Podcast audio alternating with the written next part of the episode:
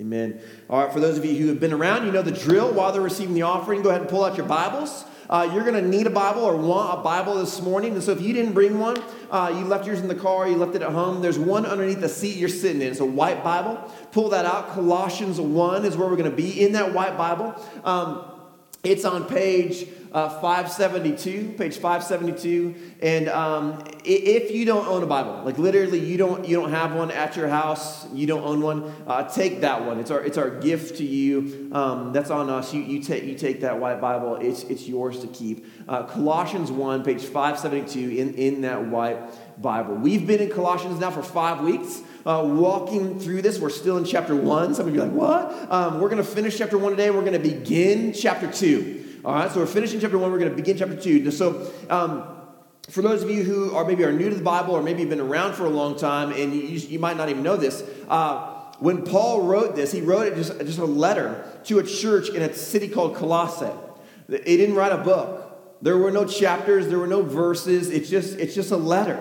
Um, and later, people added chapters and verses to help people like you and me uh, find things easier, right? So that we could say, "Oh yeah, I know where that's at. It's in it's in chapter one, verse twenty-eight. Uh, we can we can find things easier." But when Paul wrote it, it was one thought. It was just kind of a simple thing, and um, and so there's no divide between chapter one and chapter two. In fact, in Colossians Uh, one and two in particular, um, it's it's one flowing idea, one flowing idea. So just to kind of catch you up so that you're not lost on this idea, here's what Paul's done so far in chapter one, right? At the beginning of chapter one, he introduces himself, and he says, listen, church in Colossae, which is in modern-day Turkey, church in Colossae, I have been praying for you. I have been praying for you. Paul is in Rome. He says, I have been praying for you. And I've been praying that you'd be filled with the knowledge of the will of God and all spiritual wisdom and understanding so that you might walk in a manner worthy of him. I want you to know, I want you to know that the God who has done so much for you is not done with you. Paul prays that prayer constantly for them. And then he goes on to unpack the gospel. And the way that he does that, the gospel of our salvation, the way that he does that um, is he talks about how big Christ is. It's one of the most beautiful scriptures in, in all of the New Testament. Paul unpacks Christ and who he is. He is preeminent. He is the firstborn of all creation. He's the firstborn of the dead. He's the first person to ever rise from the dead. Um, he is, he is the creator of all things, whether on heaven or on earth. Not only did he create them, Paul says, they were made through him and for him. Everything that is exists for the praise and glory of his name. Paul paints this picture of an, of an amazing, mighty, powerful, beautiful, awesome, majestic God. He says, this is who our God is. This is who Jesus is. This is what he's like. And then he says, and you. And, and you. And then what he exactly says is, and you who once were alienated, hostile in mind, doing evil deeds. Paul paints this picture of you and me um, as small, broken, fractured, rebelling against this beautiful, awesome, perfect, loving, preeminent God, turning away from him, tre- committing treason against him, doing things our way, building our own kingdoms, believing that my way is better, and, and you. But he didn't stop there. He doesn't stop there, right? He paints this massive gap, this expanse between the two. Perfect beauty, righteous, glory, goodness, and you. Broken, alienated, far off, hostile, evil, right? He paints this massive expanse. And stop. He says, the God of the universe has filled this void. He, he has, he has created a solution to this problem. It was a mystery that was hidden for the ages, but it's now been revealed to the saints, to those who love Jesus. It's been revealed to you and to me. It's been revealed. This mystery, this, this, this treasure, this goodness has been revealed to us. And, and this treasure is Christ in you, the hope of glory, Paul says. What does he mean by that? He means that this perfect, unbelievable, majestic, beautiful, powerful God, preeminent God, became a human being, paid the penalty for our brokenness, for our for the distance that exists between us, for our rebellion to him. He dies on the cross. He becomes death for us. He bears the weight of our sin, and he exchanges all of our unrighteousness for all of his righteousness. He clothes us in his own righteousness. He cleanses us. But not only does he cleanse us and just leave us clean to go get dirty again, he takes up residence inside of us. This is the great mystery, that Christ, for the follower of Jesus, Christ takes up residence inside of us, so we are no longer slaves to sin. We no longer have to obey sin. And we're no longer, um, the, in this is a sin that is within us. We no longer need to um, be filled with that sin. We can be filled with Christ. He's made a way for us to be reconciled to God. What do we do with that? That's all that Paul's talking about from the beginning of chapter one until verse twenty-seven. That's, that's it. That's, that's everything. We've been unpacking that for the past four weeks. If you want to learn more about those things, it's all online. What do we do with that? What do we do with this unbelievably good news?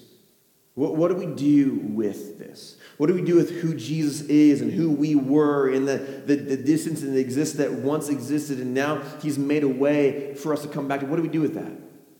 That's what Paul's going to talk about this morning um, at the end of chapter one and the beginning of chapter two. And this is how it reads. I'm just going to read the end of chapter one for us real quick. He says this in verse twenty-eight. Him, Jesus, him we proclaim, warning everyone, teaching everyone with all wisdom, that we may present everyone mature in Christ. For this I toil, struggling with all his energy that he powerfully works within me. We're going to stop right there. What do we do? What do you do when, when you have received this unbelievable gift, right? Uh, Pete talked about it earlier, right? This is the gift of God. This is not your own doing. This is the gift of God. What, what do you do when you've received this unbelievable gift, when this, when this distance and this expanse in your life has been closed, and now, and now Christ is in you, the hope of glory? What do we do then? Him we proclaim, Paul says. We proclaim this good news. We tell people in our lives this good news. We proclaim it to ourselves. We remind ourselves about this good news. We tell our neighbors and our friends, our coworkers, our family members, our loved ones. We tell them this good. We share it. Paul says last week we talked about it. He's a steward of this mystery, a steward of this gift. We steward it by proclaiming it. How do we do that? How do we do that? Paul says it this way. He says, Says uh, three things. First, he says, warning everyone. Warning everyone. Now, this is an unpopular idea. Nobody likes to talk about this warning. You know, nobody wants to go around warning everybody. Listen, n- nobody likes the person who's always like, don't do that, that's dangerous. No, no, don't play here, that's dangerous. No, no, don't, don't do that, I don't know, right? Um, people come over to my house, and we kind of, maybe we're horrible parents. I don't know. We let our kid maybe do some things that he shouldn't do, like climb up on counters and play with knives and stuff, right? And people come over to our house, and he's like on the counter, like halfway off, and, and we stress people out. And we're just like, what? I don't, what's wrong? I don't, I don't know. Uh, I had a friend in town a few weeks ago, and he was like legitimately stressed out because my kid's got one leg hanging off the counter, and he's just like hanging, hanging out. I'm like, he's fine. He's fine. He knows what happens when he falls because it's happened before, right? He's not going to fall. I promise you. He doesn't want to fall. Um, Don't report me, okay? Um, no, nobody likes that. Nobody wants to be the person that goes around saying, listen, if you don't know Jesus, like, you're going to hell. If you don't know Jesus, you're eternally separated from God. If you don't know Jesus, there's this, there's this distance, this expanse that exists between you and him, and he's perfect and preeminent and good, and he's treated everything, and it's treated it for him, for his glory. He's, he's amazing, and you're never going to know him if you're over here, and you're, if, and you're distant from him, you're alienated, hostile. He, n- nobody wants to be that person. Paul says, this is what we do. This is what we do. Why? At Flourishing Grace, we talk about this church, this idea.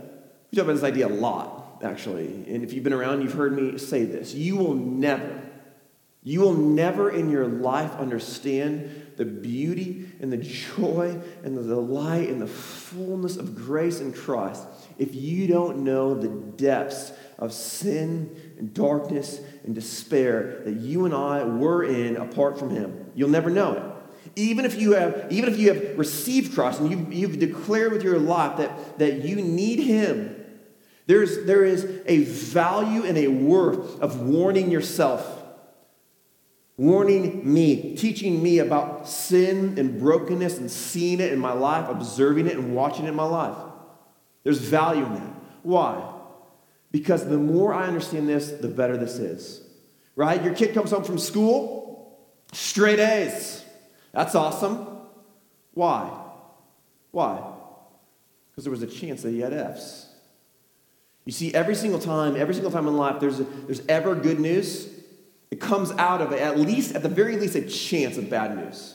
Every single time. You cannot have good news without bad news. And the worse the bad news, the better the good news. This is just the reality of it, right? The doctor calls. Guess what? There's a cure. I found a cure for what you have. I know, I know it was hopeless. I know it was terminal. There's a cure. Tell me, which news is better? Straight A's or a cure? Which one's better? Come on, guys. Like three guys in the front. Which one's better? Cure, Cure right? Why? Because the disease is worse than F's. I would much rather my kid get F's in school than, than cancer. And we would all agree with that. The worse the bad news, the better the good news. If the gospel is the best news ever, and I believe it is, it must, of necessity, come out of the worst news ever. It has to. And eternal separation from God, being alienated from the beauty and majesty of who He is, that is the worst news. And so I warn myself, and I warn others, you got to know Jesus. Apart from Him, it's so, it's so bad. But we don't stop there. I, I don't I don't say I don't say I don't say listen, apart from Christ your life is hopeless. No, we teach, we warn, and we teach. What do we teach? The beauty of Christ. How how He has filled this gap and filled this void. He is the one who has reconciled us back to Himself. Christ in you, the hope of glory. Put your hope in Him, trust Him with all of your life, wrap your life around Him. And there is no fear of death. There, there is no, there, there, there is no worry if there is no cure, because in the end, my eyes will close in death and they will awake to Christ. There is beauty and there's hope in Him. We teach, we warn, and we teach. We proclaim His goodness. Just as Paul has done, how good He is, how broken we are, and how He alone could fill that gap and fill that void and make it right. And He has. It's been a mystery that's hidden, been hidden through the ages. How is He going to do it? How is He going to do it? How is He going to do it? We now know how He did it. The God of the universe did it by becoming a human and paying the human price, putting all of the penalty and the punishment onto Himself and bore it for me and for you. We warn and we teach. We proclaim Him. We warn and we teach. And then the last thing he says is we toil and struggle. Again, not a popular thing, right? Nobody likes to toil and struggle. That doesn't sound fun. Right? But that's what Paul says. And for this reason, I toil and I struggle. I work at this, man. I, I, I, don't just, I don't just talk about it. I don't just pray about it. I work at this. And the reality is that for many of us in this room, that we have friends in our lives, family members in our lives, that we desperately want them to know Jesus. And so we pray for them, or we ask others to pray for them. We have a whole wall of names over here. These, these are people in our lives that we love, that live in South Davis County, that live near us, that we've written down, we've tacked them all and said, man, I'm going to pray for them. And our, as a church, we're going to pray for them. And we do. And it's good. It's right. But if it stops there, you've missed it. Yes, Christ alone redeems. Christ alone restores. Christ alone pursues us and woos us and calls us back to Himself. But it's for that reason, it's for that reason that we toil and struggle with all His energy, with all His might, Paul says, with, with everything that He's given me, I pour out into the lives of my friends, my family members, and coworkers, so that they might know the beauty of Christ in themselves, not just in me. It's work. It takes time and energy and effort. And that energy, Paul says, it comes from him. Everything that he gives me, every everything that he fills me up with, every every ounce of it, I pour out into the lives of my friends, my neighbors, and my coworkers. What's the end game? What's the goal of all this? What's the goal of the warning, the teaching, the toiling, the the, the struggling? What is it? Paul tells us, right? He says this. He says it this way. Um, Teaching everyone with all wisdom, that we may present everyone mature in Christ. The goal is that, that one day, when Christ returns, that every single person in my life would be presented mature in him. Right? This idea of maturity is not a timeline. Okay? It's a maturity line. I know, confusing. Um, over here is immaturity. It's, it's I don't really know much about Jesus. I don't know who he is, but I, I believe that he exists, but I, I don't really know him. O- over here is this full maturity in Christ. I know Jesus. I know him. I know his word. I know his voice. I know Christ. I spend time and hours and hours with him. I know him. This is not a timeline. It's a maturity line. There are people who have been coming to church for years and years and years and years, and they're still over here. They're doing all these things, and they're they're, they're creating this, this idea of maturity, but they don't know Jesus. And there's people who are farther along, they're they're closer to over here, and, and they haven't been they haven't been doing this thing for very long at all. But Christ is working in them, and they're giving more of their self to him, and they're they're getting to know Jesus rather than trying to clean up their lives. This is, this is the path to maturity. They're allowing Christ to work in them. This is the end game, that we would present everyone mature in Christ, that I would be presented mature in Christ, that you be presented mature in Christ, that our friends, our neighbors, our family members would be presented mature in Christ. Here, here at Flourishing Grace, we use the language, right? Leading people into flourishing relationships with Jesus. That's what we're all about, right? And so that this, this idea of leading someone into a relationship with Jesus, it begins here, but leading someone into a flourishing relationship with Jesus is maturity. That is the end game. We, we want to present everyone um, in a flourishing relationship with Jesus, a mature relationship with Jesus.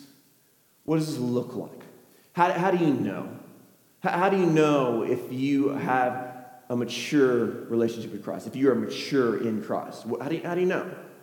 Paul's going to go on. He's actually going to give us a few things, a few indicators of maturity. In the beginning of chapter two, he writes it this way. For I want you to know how great a struggle I have for you and for those at Laodicea. We talked about Laodicea a couple times already. It was a neighboring city where there would have also been a church. They would have read this letter as well.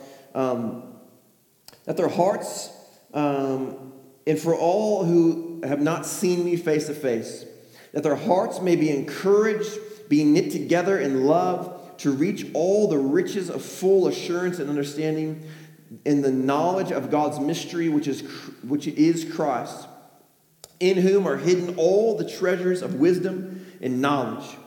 I say this in order that no one may be deluded with plausible arguments. All right, we'll stop right there. There's three things. Three things that kind of leap off the page that are in this text that Paul says, man, you want to know what maturity looks like? It looks like this, right? My goal is that everyone would be presented mature in Christ. I do that by proclaiming him, warning, teaching everyone, toiling, struggling, right? And, and so my prayer is, my hope is, right? The first thing he says is that we would grow closer in community. The way that he says it, that their hearts would be encouraged, being knit together in love. Why do I do this? What does maturity look like? That you, that you, your heart would be encouraged, and that as a community, the church in Colossae, the church in Laodicea, the church right here in Bountiful, South Davis County, Flourishing Grace Church, their hearts would be knit together in love. That you would be encouraged and knit together in love. How does maturity in Christ produce this within us? You see, maturity in Christ means that we know Jesus. We know the gospel. We know the story that we've unpacked. We know the distance that exists between who he is and who we are apart from him. And when you know the warning, right? We talked about it earlier, right? When you know how, how just ultimately how bad it is, Apart from Christ, you know, you know that there's no way to make up the gap, that there's nothing that you can do to fulfill this separation between God and humanity. When you understand that and you understand the implications of that, who are you going to judge, man? Who are you going to look down upon in your life and say, well, at least I'm not that bad? You're eternally separated from God, like the worst news. When you realize that this is the worst news, you realize that suddenly um, being addicted to drugs is not as bad. I would much rather be addicted to drugs than, than be separated from Christ. I, I would much rather uh, struggle with addiction. I would much rather struggle with the need to control things than, than be separated from Christ. Listen, apart from Christ, it is the worst news. I would much rather have cancer than be separated from Christ. I would much rather um, have terminal illness than be separated from Christ. I would much rather um, be absolutely uh, isolated and alone than be separated from Christ. Who are you going to judge? Who are you going to say, like, at least I'm not that bad? No, it, when you realize that we are in the position, all humanity is in the position of the worst possible standing, man, you... you There's no, there's no one to judge. And so all, all that's left is a kindness towards others around you. There's no more pride. There's no more pride when you understand the fullness of the gospel, because you realize that Jesus has literally done everything for me. What did I do to earn this? Nothing. What, what did I do to, to gain his favor? Jack. What, what did I do to... Um, To, to get him to move into my life and to take up residence inside of me, the hope of glory, right? What, what did I... I got nothing for you. I, I just said, listen, I'm helpless. I need you. That's what I did. So, so who, what, where's my pride? What's my pride in? I'm good at this thing or that thing. Listen, the only thing that I have to boast in, the only thing that you have in, in, to boast in is Christ. He's the only thing in life that we have to, to brag about, to say, look what I have. I have fulfillment. I have contentment. I have joy because of Christ. It's all, it's all I got. It's all I got. And so we're, we're, so the, in Christ, there's no need to be the God. There's no need to be the person who, who can do this thing that nobody else can do. There's no need to, to, to have this thing that nobody else has. Like, those things are gone. They're gone. There, there's no longer a need to say, man, things need to be my way, or I need to control this thing. Or those things are gone in Christ. All that's left is love and encouragement towards others. Even when there's like nothing left in our lives, like everything's crumbling around us, we still have Christ, and so we can still encourage and love people. I have nothing in the bank, and everything in, around me is failing, but I still have Christ, and so I still have encouragement and love for you, and you have it for me. You see, if I can be so bold for a moment, the reality is, is that for a long time and for a lot of people, the church, not Flourishing Grace, I'm talking Big C Church, right, has been known as a place of, of, of judgment, holding people at a distance because they have they have something in their lives, a, a stain, a sin. They're, they're, they're addicted to this thing, or... Um, Uh, they, they, um, they're gay, or they're, they're whatever. Like, we hold them at, you know, I don't know. You know, only come so close. We're known for that. Even internally, bickering, quarreling, who's who's better? How should things be? Things got to be this way. No, things got to be that way, right? And this strife and jealousy within the church. Listen, there is no maturity in that. It's like this childish behavior. Not even in Christ, it's childish behavior. Like, apart from Christ, that's childish behavior. But maturity in Christ is absent there. There's no fear of God in that. There's, there's, there's no understanding of the gospel in that. It's absent. It's void of that. Man, to care about the things of this world with such, with such fervor and zeal. There's no maturity in that. To cling to them, saying, it's got to be this way. No. All I have is Christ.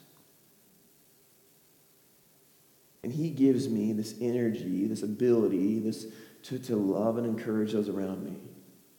And the day, the moment that someone comes that can do it better than me, that can preach and proclaim the gospel better than me, that can, that can lead the church better than me, man, get me out of here. Let them do it.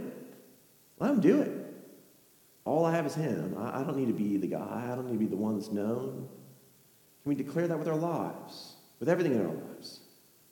Second thing that Paul gives us um, is we grow in a greater assurance of understanding. The way that he says it is this. He says, um, to reach, to reach, this is in verse two, chapter two, verse two, um, being knitted together in love, to reach all the riches of full assurance of understanding and the knowledge of God's mystery, which is Christ, in whom are hidden the treasures, all the treasures of wisdom and knowledge. So this, the riches of full assurance and understanding um, is this is this thing that's a mark of maturity. A mark of maturity in Christ is when we have um, the wealth, the riches. Now I'm talking about I'm not talking about monetary. I'm talking about riches of understanding, knowing Jesus. Knowing Jesus and, and, and having this assurance in him. I'm assured that no matter what happens tomorrow, I am in Christ and he is in me. There is wealth and value in that. Every human being who has ever lived longs for it, whether they realize it or not. Right? G K Chesterton didn't say it, but he's, but everybody says that he says it. Said it. He, he didn't. He actually didn't say it. But there's a famous quote, um, and he says, "Man, even even the guy who's knocking at the door of a brothel is looking for God.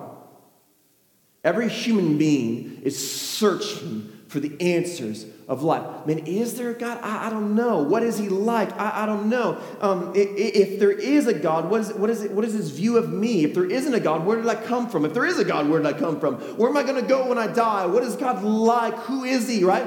Every soul is haunted with these questions. And even the guy knocking on the door of a brothel is looking for answers to the same exact question.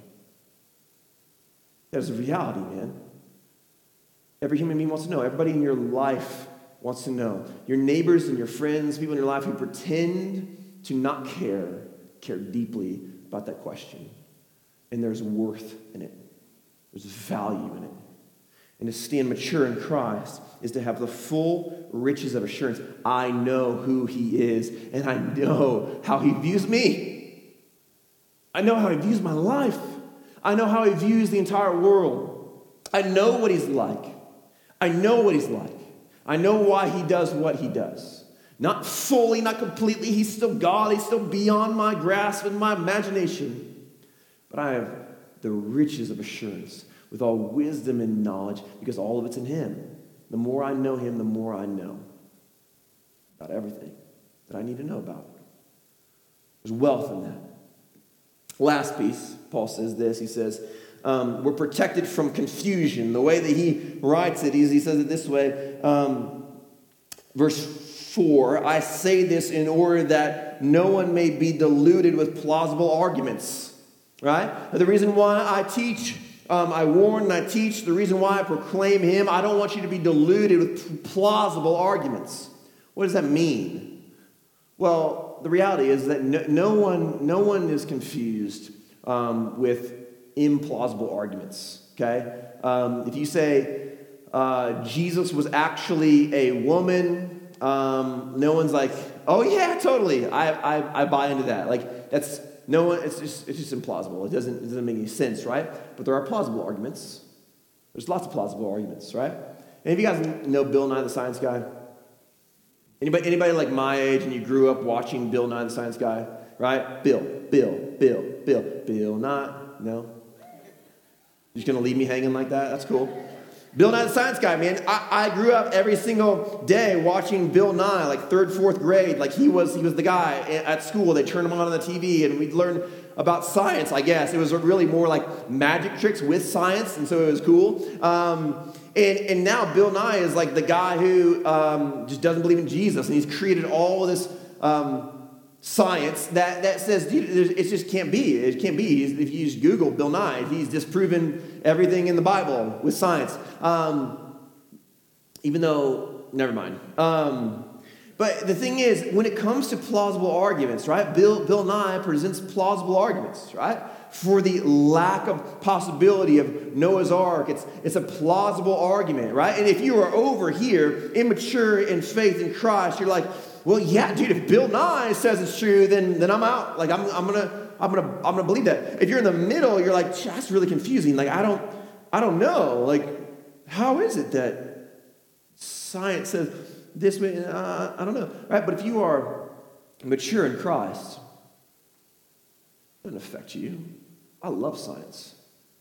I think it's brilliant and beautiful. And, and every time, like, I just literally, in the past few months, they've talked about these two stars Um, that millions of years ago collided, and we're still feeling the effects of that. And by feeling the effects and measuring the effects, they've pinpointed the location, and they can actually see these two masses that, that have collided with each other, and they can see it. it. It's crazy to me. That's awesome. Like, I love, I love that stuff. It doesn't doesn't phase my faith. It doesn't doesn't affect my belief in God, right? When questions come, it's like, man, how could God allow horrible things to happen to, to people who are seemingly good, right? If you're over here, you, you are angry with God. Maybe you don't even, you're just like, I'm out. There's no way. There's no way that God's that way, and so I'm not even gonna, I'm not even gonna bother. I'm not even, I'm not even gonna believe anymore. If you're in the middle, you're confused by that. You're wrestling with it. I'm mature in Christ, man. Listen, I know who I am apart from Christ. I am that evil person, and none of them, none of them, not, not one person is inherently good, because apart from Christ. And, and I understand that that's not how God created it to be and how he intended it to be. And I realize what it communicates to me, mature in Christ, is, is that the world is actually in need of a Savior. It makes, everything makes sense to me when I'm mature in Christ, when I'm grounded and rooted in his word. I, the plausible arguments roll off my back. They actually drive me closer to him. So Paul, Paul lists these things, these ideas of maturity. He says, man, we must proclaim Jesus in order that people might move to a place of maturity in him. And here's all the reasons why that we must be moving to maturity in him. Well, how do we do that? How, how do we move from immaturity to maturity, right? So if this is what it looks like, and it's what we're supposed to do, how do we actually do it? Paul's going to give it to us. Here's the last piece, and then we'll be done. Chapter two, verse five. Though I am absent in body, yet I am with you in spirit, right? Paul's in prison in Rome, writing this letter, rejoicing to see your good order in the firmness of your faith in Christ. Here it is, verse six. Therefore, as you received Christ Jesus, the Lord, so walk in him, rooted, built up in him, and established, mature, flourishing in faith, just as you were taught, abounding in thanksgiving.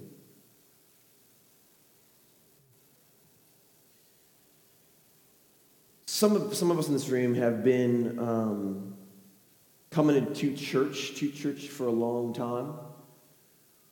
We have um, we have worked incredibly hard at something in our life that has captured us, taken us captive, right? Maybe for you it's an addiction. Maybe for you it's a thing that you feel like, I must control this thing. If I don't control this thing, it's going to destroy everything. I must be the one in charge of this thing.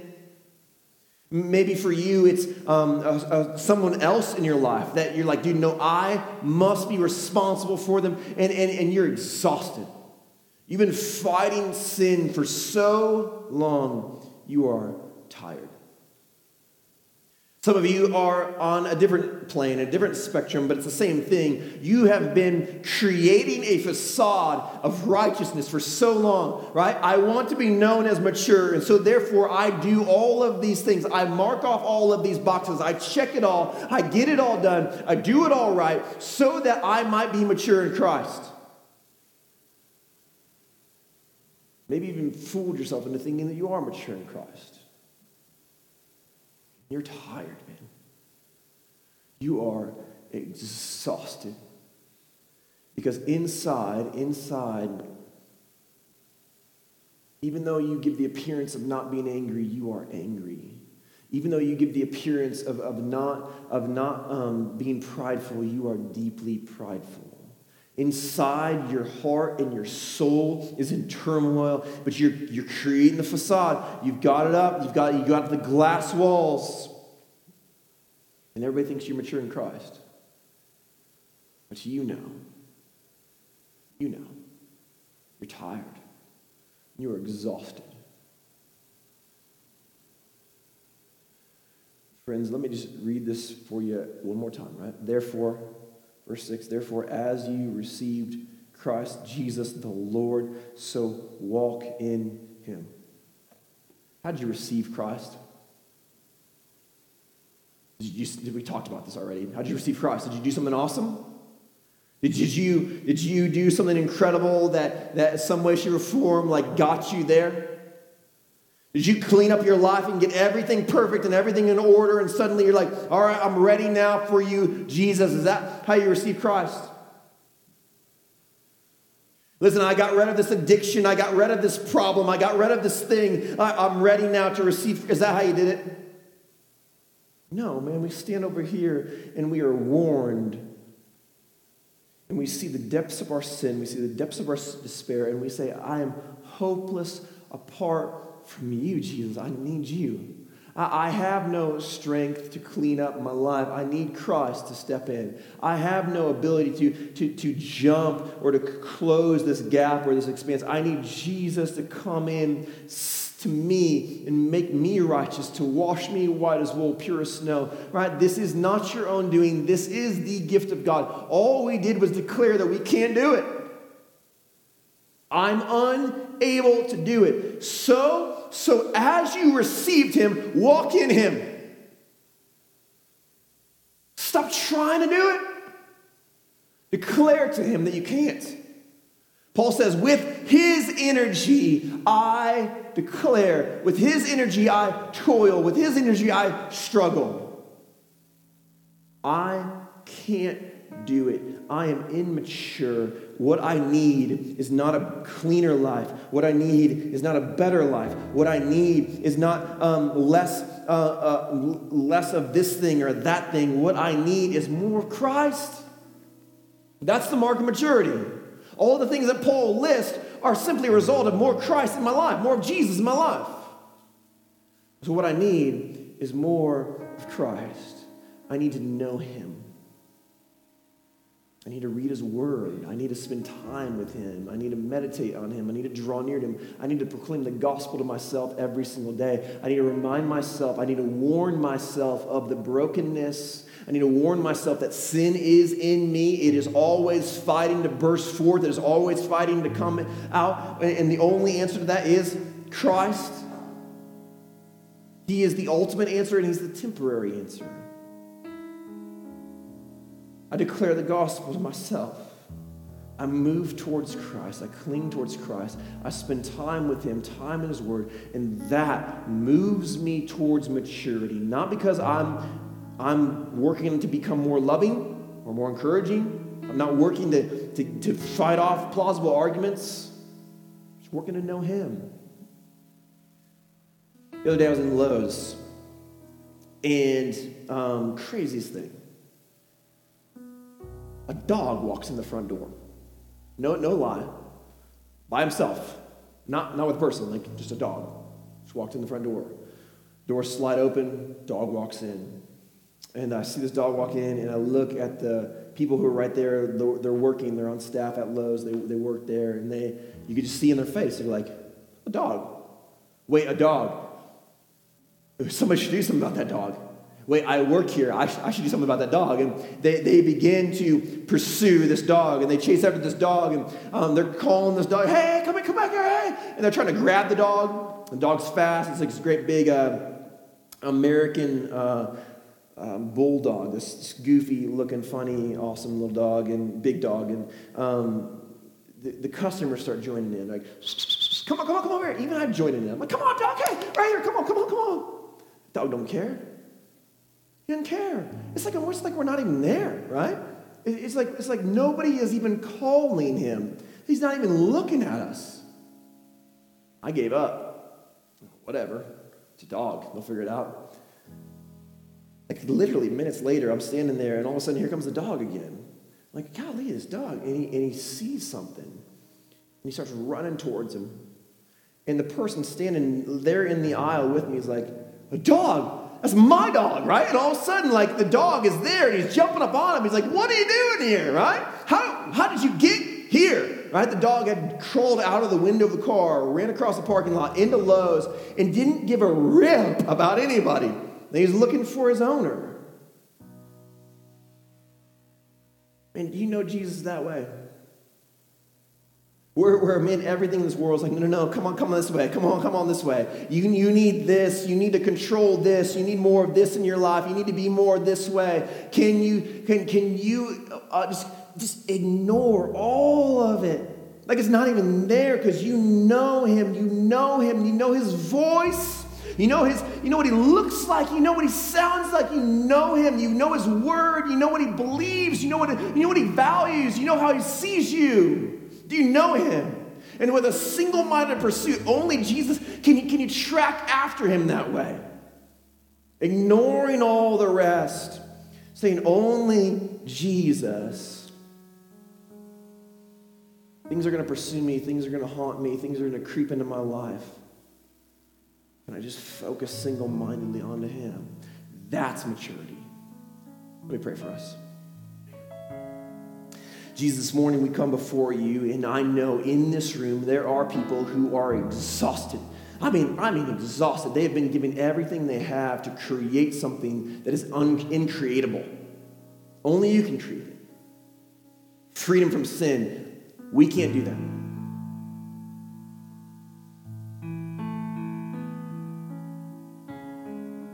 Finding true joy, we don't have that. True hope, we don't have that. True assurance, we don't have that. Control over the future, we don't have that. Control over the present, we do not possess it. Lead us into maturity. Give us a greater picture of who you are. Give us a greater picture of our sin. Show us the gap. Show us the distance. Proclaim the gospel to us again and again and again. Let us draw near to you. That is the mystery. That is, that is the hope, that we are able to now draw near to you. You, you are in us. Sin no longer needs to reign in our mortal body. As we, we have Christ. We're no longer slaves to it. We have Christ. We're slaves to righteousness. Call us by name, draw us near. Maybe this morning we need to give up something in our lives that's been t- pulling our time away. Give up something in our lives that's been pulling our affections away, that we've begun to love more than we've begun to love Jesus. What is standing in between you and him? What is, what is it? What's causing this exhaustion? Rid your life of it and fill it with Christ.